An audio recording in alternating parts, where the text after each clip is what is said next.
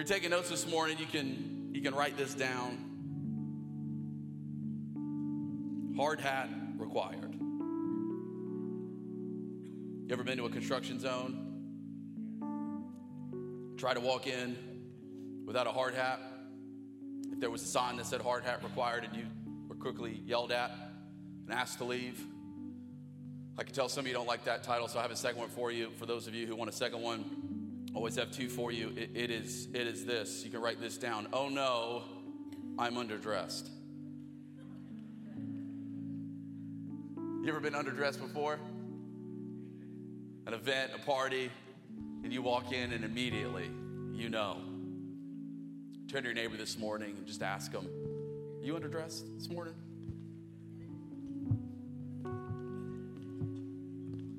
Turn to your other neighbor, say, You look a little overdressed this morning. Maybe calm it down a little bit.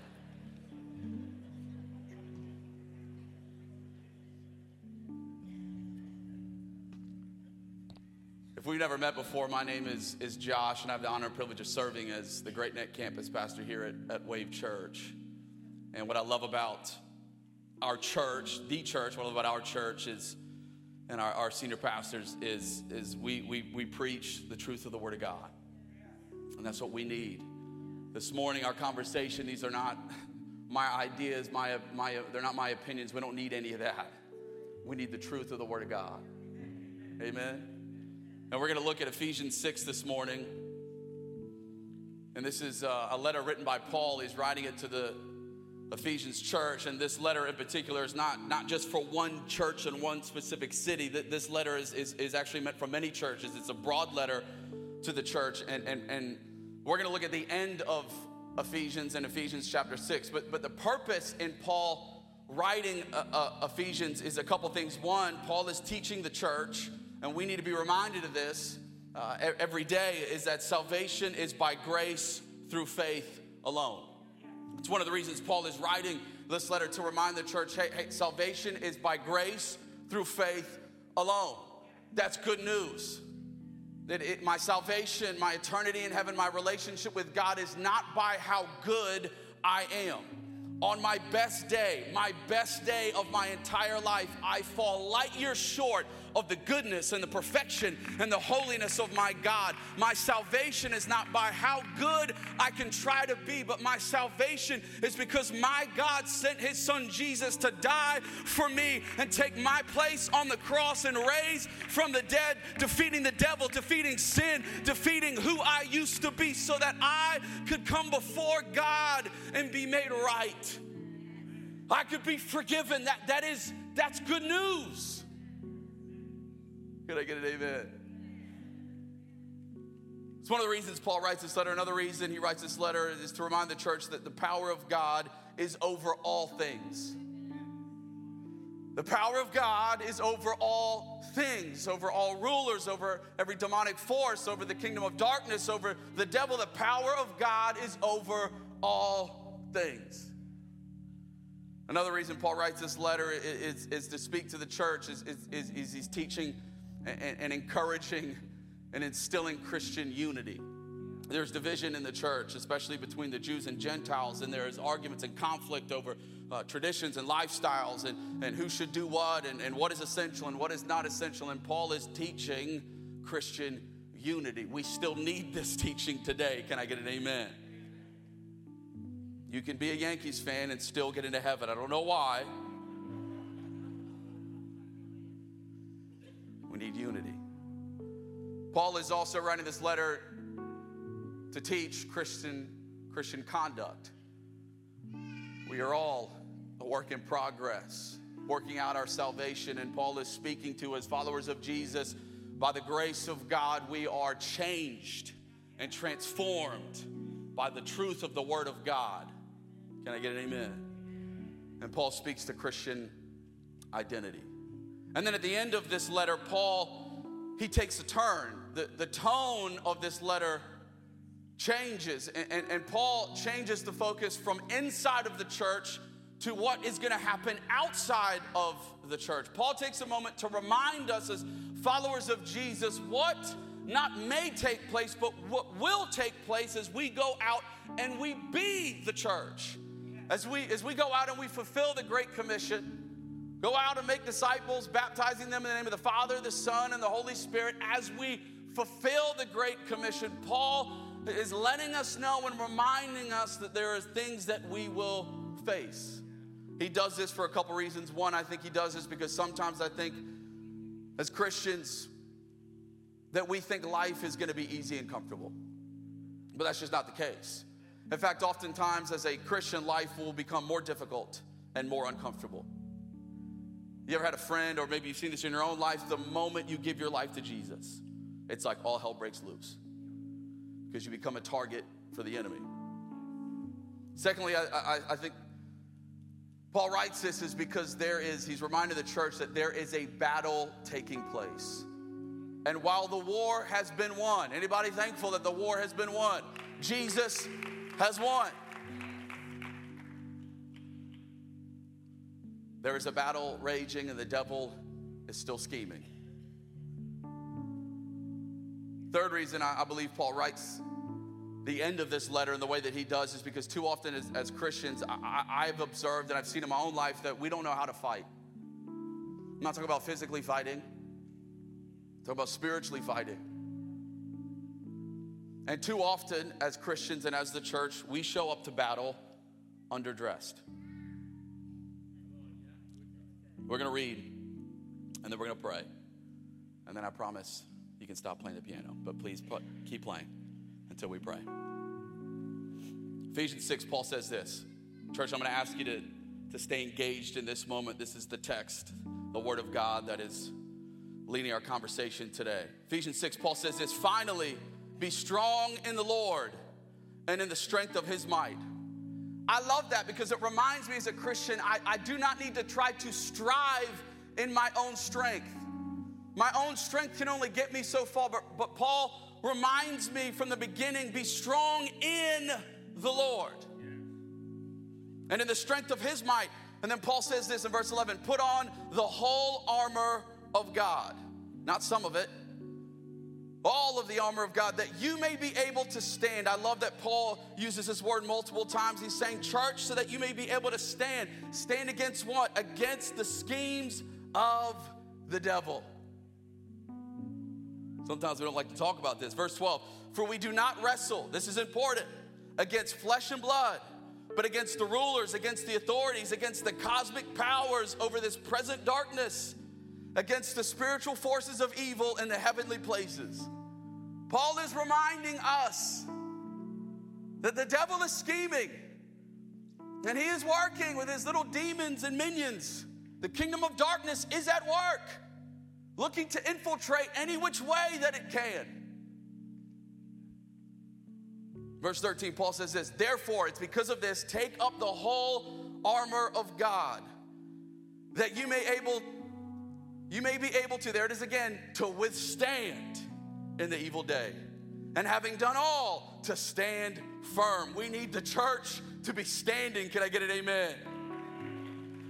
Verse 14 says it again Stand therefore, having fastened on the belt of truth, and having put on the breastplate of righteousness, and as shoes for your feet. I love shoes. Anybody else love shoes?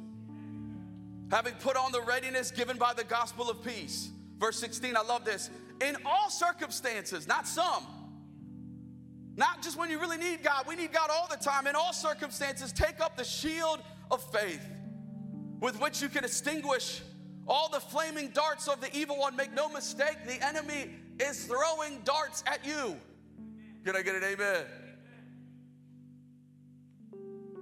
And take the helmet of salvation and the sword of the Spirit, which is the Word of God. Verse 18, I love this praying at all times in the Spirit with all prayer and supplication. To that end, I love this. This is a good reminder for us as the church. To that end, keep alert with all perseverance. I want to make sure, as a follower of Jesus, I am not falling asleep to what is going on not just in the world, but in the spiritual world, the spiritual realm around me. And I want to persevere. I want to be here in 20, 30 years, still standing, a part of the, the church that is the hope of the world. Paul says, to that end, keep alert with all perseverance, making supplication for all the saints. Pray for each other. And then Paul says this I love this, and also for me, that words may be given to me in opening my mouth boldly to proclaim the mystery of the gospel that has been made known through Jesus, for which I am an ambassador in chains. Paul is not using a metaphor. Paul is in prison and he is literally in chains, asking the church to pray for him. And then he says, For which I'm an ambassador in chains, that I may declare it boldly as I ought to speak. Church, that is also a good reminder of why we need to be praying for our pastors. That they would proclaim the word of God boldly to reveal the mystery of this gospel as we ought to. Can I get an amen? Why don't we pray? Jesus, we thank you for who you are. Holy Spirit of God, I need you. I know the devil doesn't want me to preach this message. I've felt the resistance this week. But God, I thank you that we stand on your truth today. I thank you that your Holy Spirit is in this room. I thank you that you are aware of every human heart that is present, here in person and online. God, you're smiling over this service today.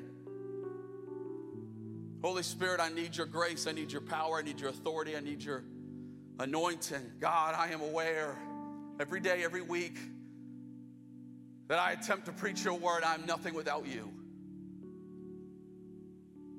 God, I thank you at the end of the service, people are going to have the opportunity to surrender their lives to you, to encounter your presence. And God, as we embark on the baseball season, we just stand together and pray for the New York Mets. And everybody said,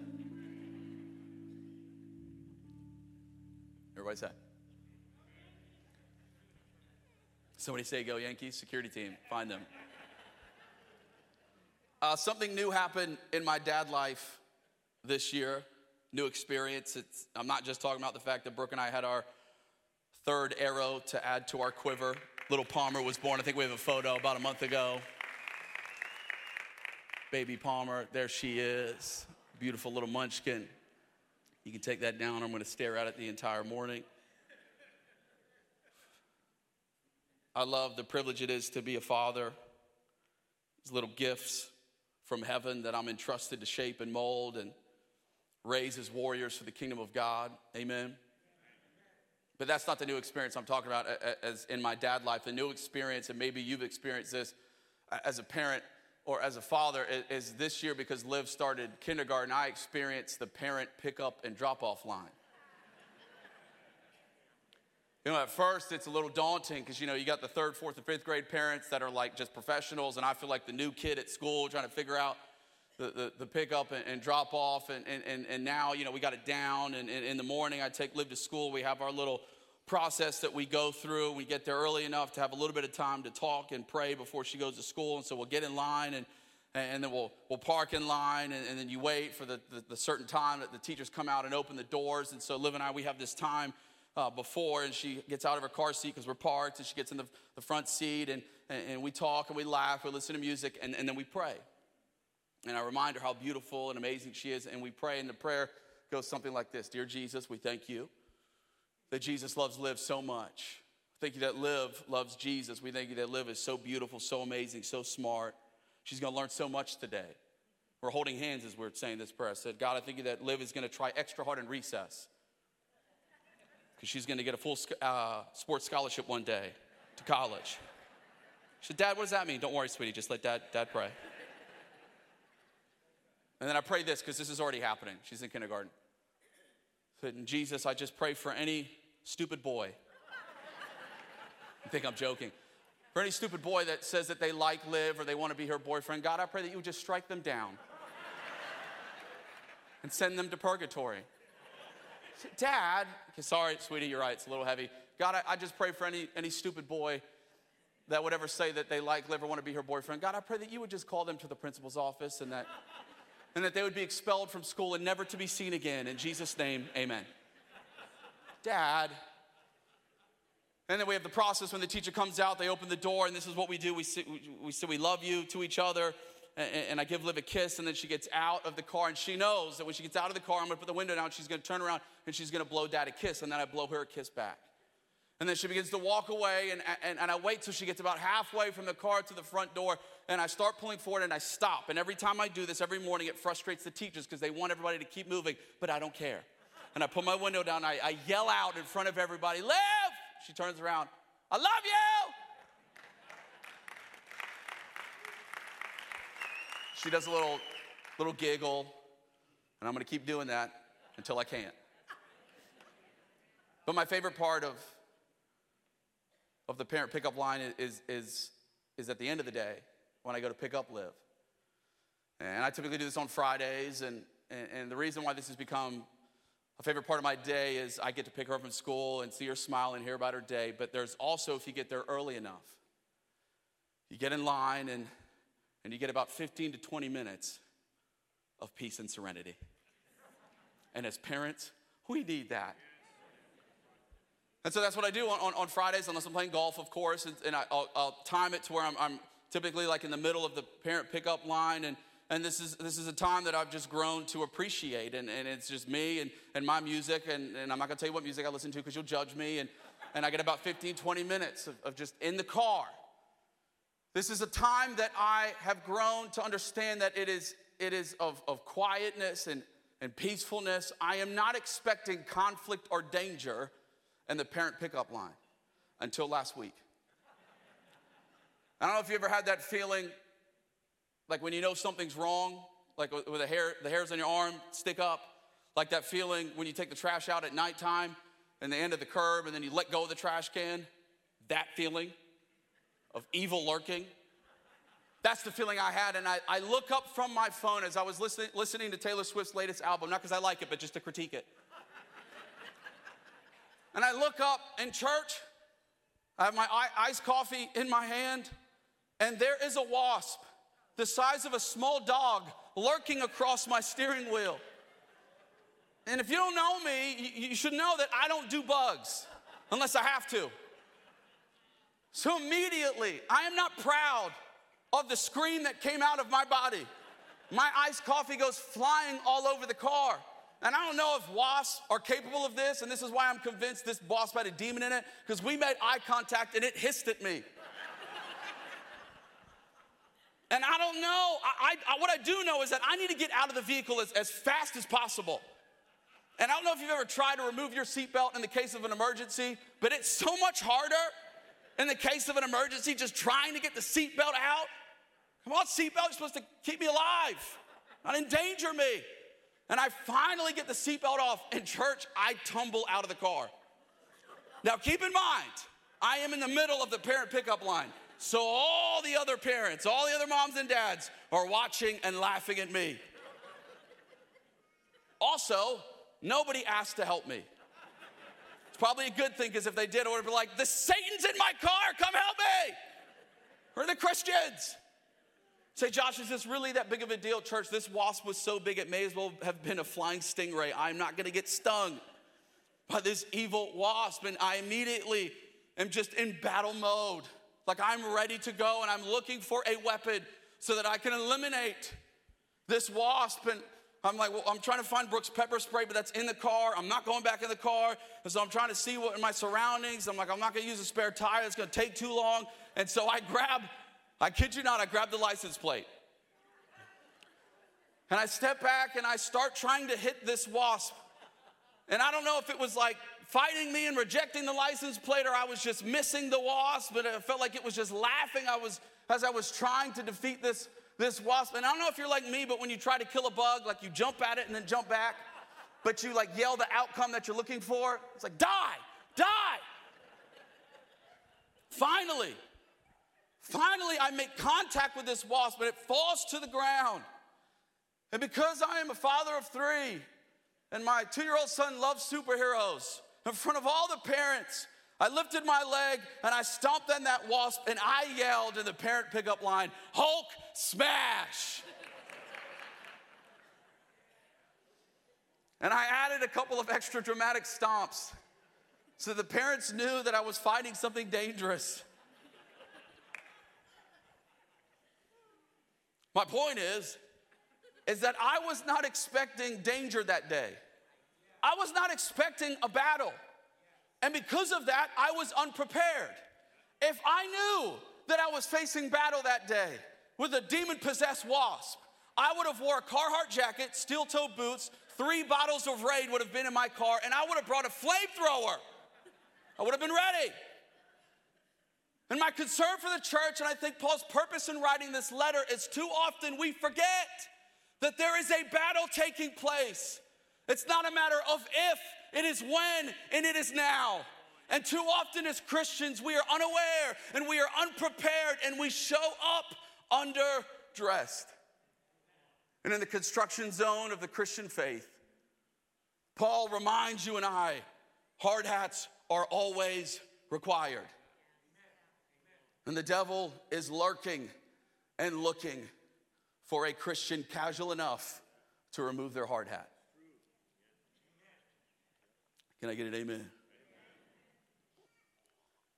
Church, it is imperative we understand that there is a spiritual battle taking place.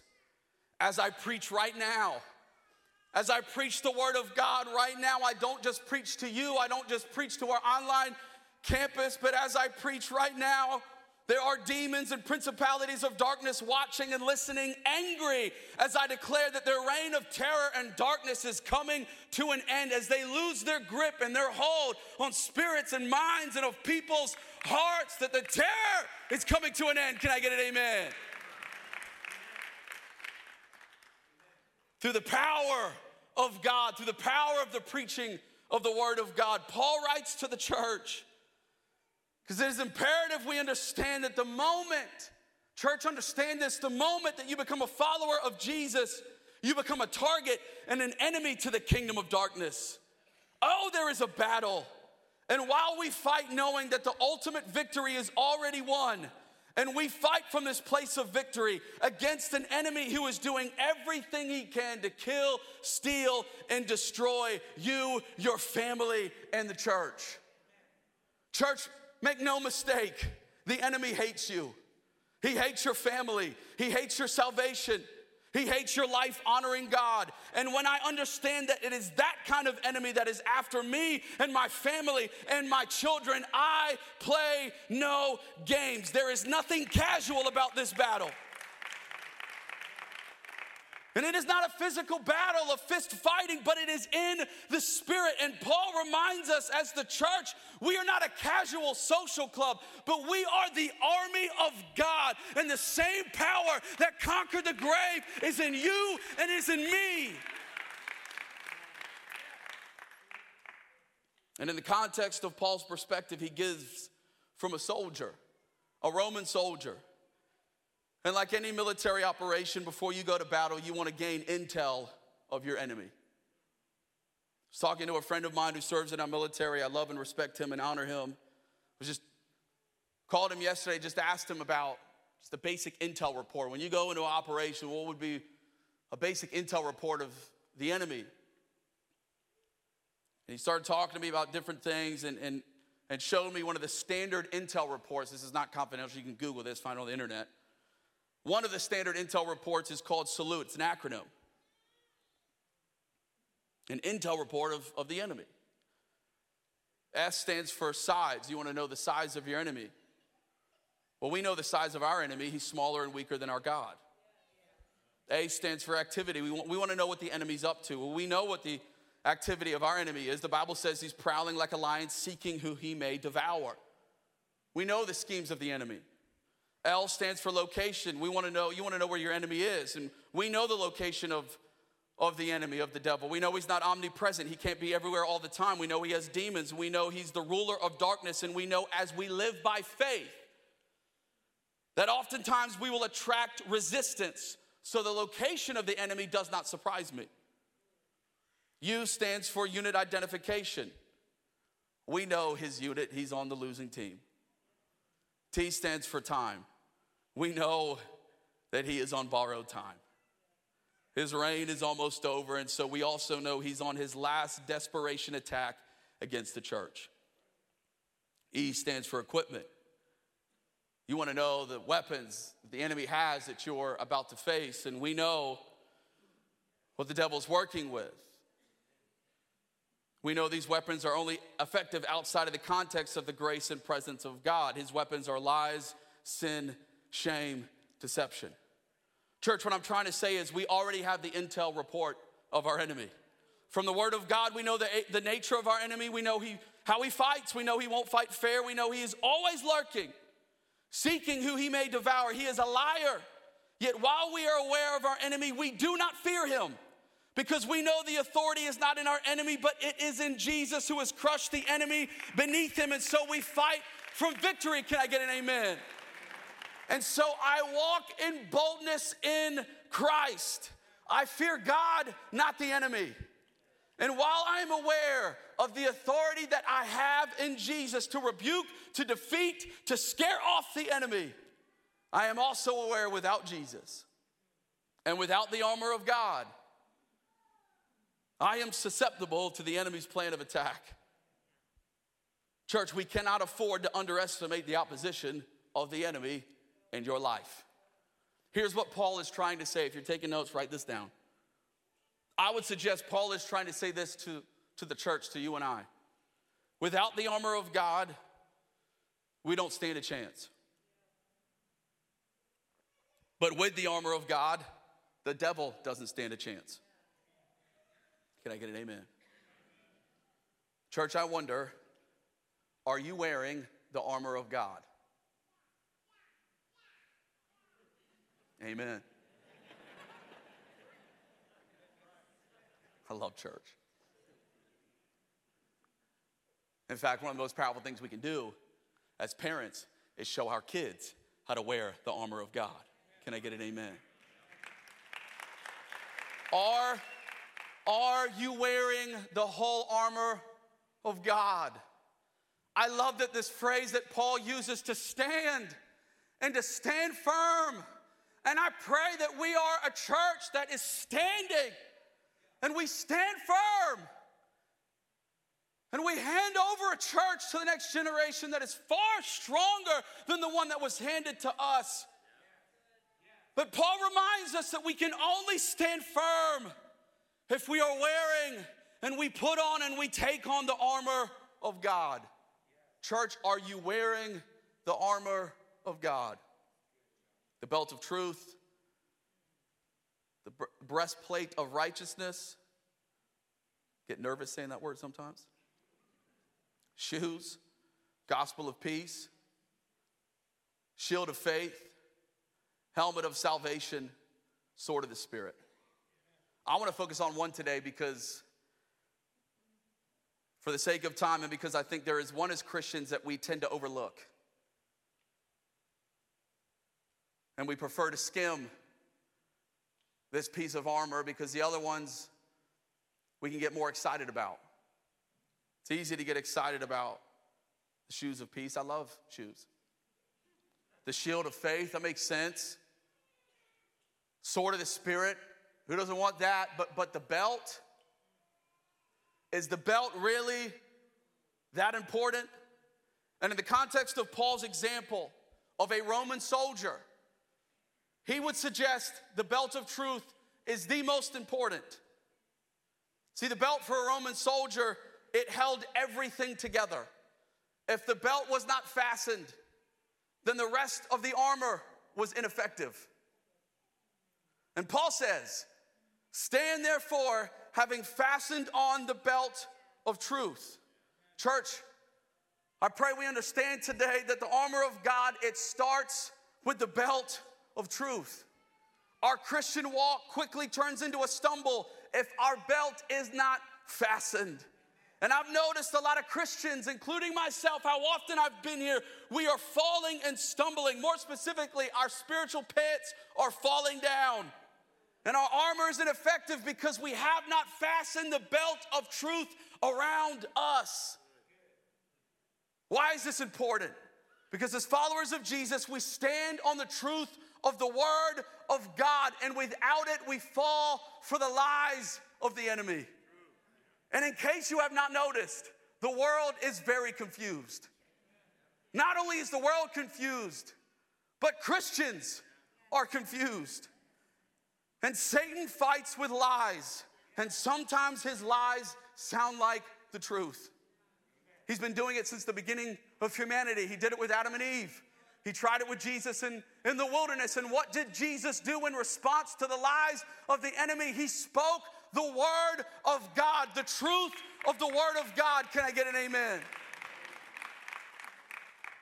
I would suggest so often we struggle to stand as Christians because we aren't in the Word of God and we are lacking the truth. Lacking the truth of the Word of God, and we go into battle with no belt. Can you imagine trying to fight somebody and your pants are too big and you don't have a belt? And you got to fight trying to hold your pants up the whole time? I'd be a pretty ineffective fighter. And I believe the enemy's looking for Christians with no belt. And he knows, because he knows they don't know the truth. And his lies can do damage. He knows he can convince you that God isn't who he says he is, that scripture is an opinion, that your identity is what you say it is instead of what God, who created you, says it is, that you aren't really saved that you are a lost cause, that the devil is stronger than you think. But may, may we be a church before our day gets to us, before the enemy comes with his lies, that we start it in the truth of the Word of God. And every day we fasten the belt of truth around us. Oh, because we know and we understand that we cannot go one day without the truth of the Word of God. Without the Word of God hidden in our hearts. And when the enemy comes, we call to mind and speak the word of God, the truth of God, and we, we rebuke the enemy. We speak the truth of God over our homes, over our families, over our church, over our city. What is that truth? That my God is greater, and greater is He that is in me than He that is in the world. And my God has saved me. And his word is a lamp unto my feet and a light unto my path. And my identity is in Christ Jesus, not what the world says. And I am called and I am saved and I am a son of the king. And every morning I wake up, his mercies are new. And I'm reminded that I am called. And the Holy Spirit of God is in me. And I put on and I take on the armor of God. And while the enemy is waiting for me, I fear no evil. I am not scared the devil is defeated. I am not surprised by the enemy's resistance. I expect it because I'm living by faith. I know the enemy is waging war against the church, against my family, against the purpose that God has for me, but I am ready for battle.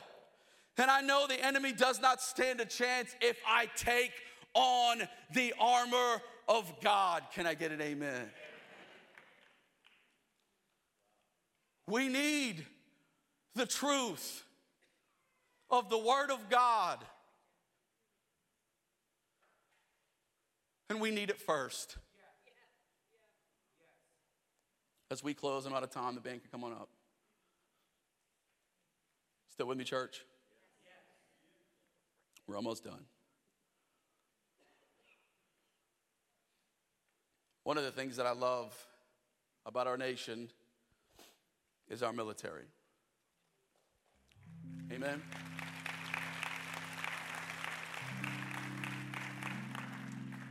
One of the many things that I love about our military is the Special Forces community. The greatest of the great elite warriors that, for your sake and mine, are willing to look evil in the face and deal with it at what at least I know about the Special Forces community, at least my perspective.